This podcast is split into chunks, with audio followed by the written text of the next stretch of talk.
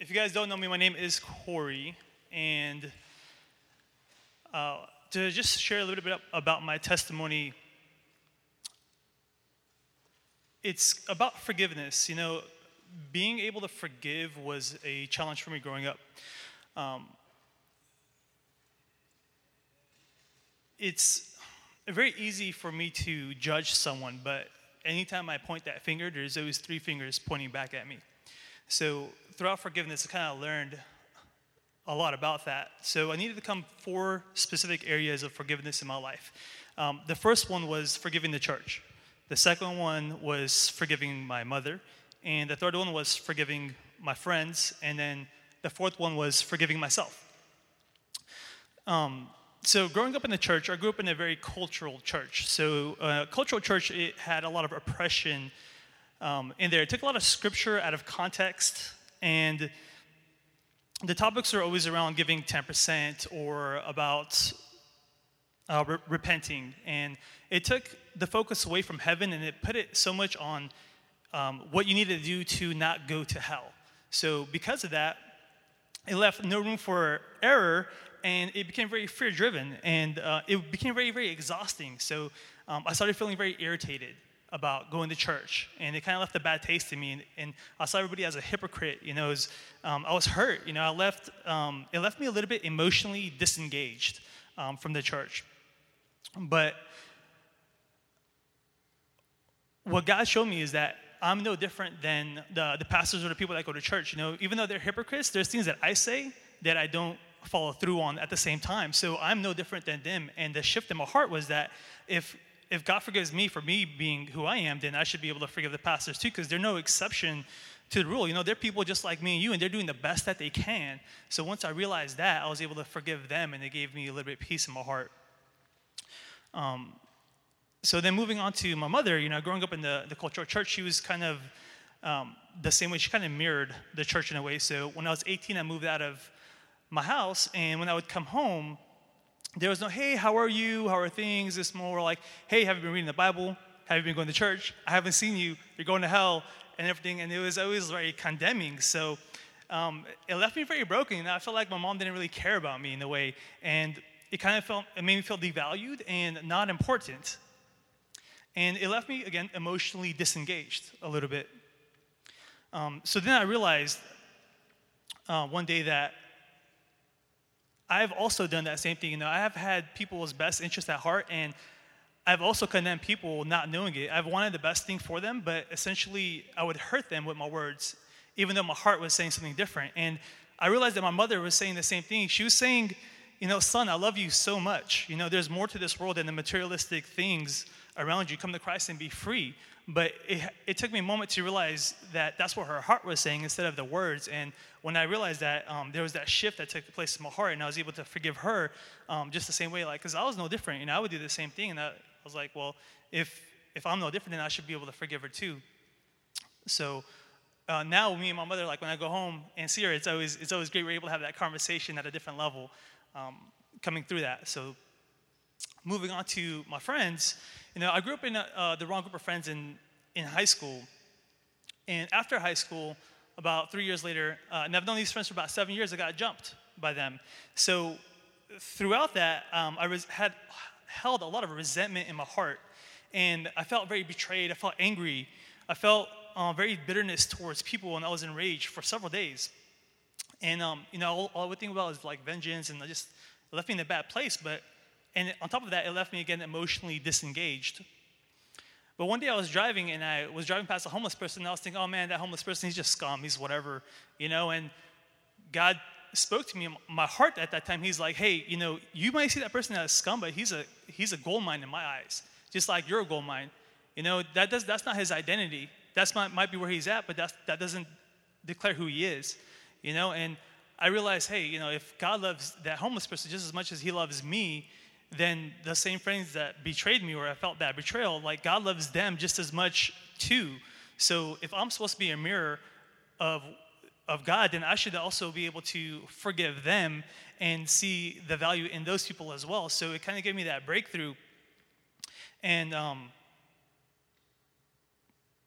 later down the line, about a couple years later, when the opportunity presented itself, I ran into those same group of friends because we have a lot of mutual friends, and I was able to forgive them at that time, and it was um, very uplifting at that time.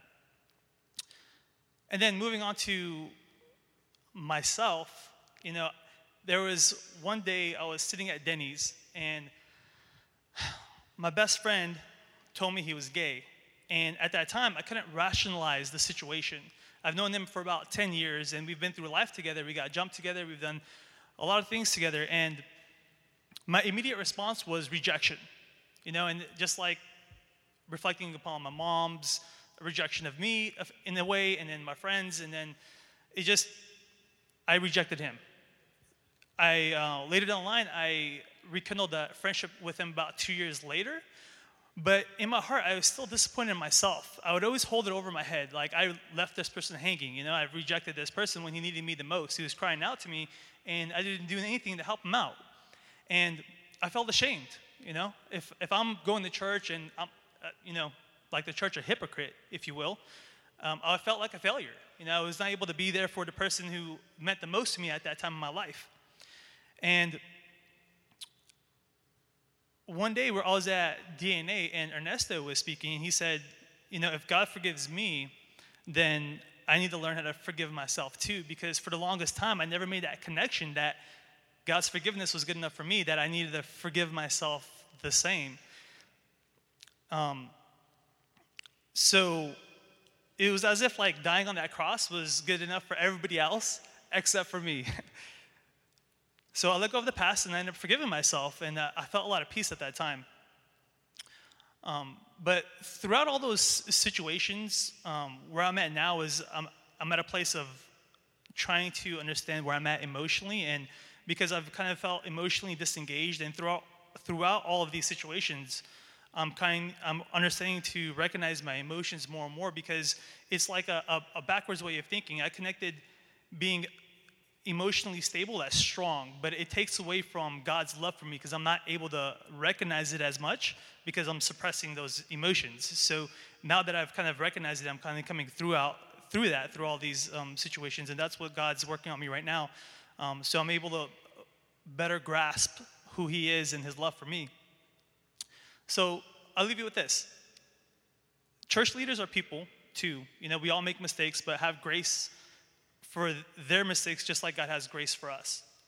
And look past the words of people's, uh, what, of their, the mouth of what people say, and listen to their heart because the message is going to be completely different. And then if God loves the people that we don't, um, then we have an opportunity to honor them while taking into consideration our boundaries. And then if God's forgiveness is good enough um, for everybody else, is good enough for you too. So don't forget to forgive yourself and don't hold anything that you've done against yourself. So that is it. Thank you, Kory. There is no bigger trap than unforgiveness. And the Bible's really clear. If you will not forgive someone else, God will not forgive you. He says it straight up. And so it's really powerful to hear so many different ways that God spoke to Kory through that. If you're here tonight and you have anything against someone else, you'll want to get free of that because you might not be perfect, and if you're not, you'll want to be forgiven. So um, I want to recognize Damien, Pastor Damien Giacchino. He's a friend of mine, if you'll stand. And some guys from his ministry, David and Joe. Stand up, you guys. Thank you for coming tonight. Pastor Damien ha- has come, I think, four times. But every chance I get to get together with him, we met for a long time every two weeks. Then we had a stretch where we were busy, and now we're back at it. But he is a powerful man. And every time you see somebody who just absorbs, like, takes everything you have to give, uh, you want to give it. And God's doing a really powerful work in this ministry. So we're excited to have you tonight. I also want to uh, recognize Pastor Brett Shoemaker. If you'll stand up. Because I think a lot of people don't realize that he, he's been a youth pastor for four years. Um, actually, since he got out of high school. Four or five? Four? Four and a half.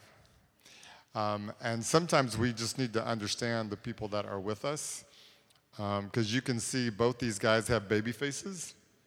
And so you're like, oh, they're such cute little things. No.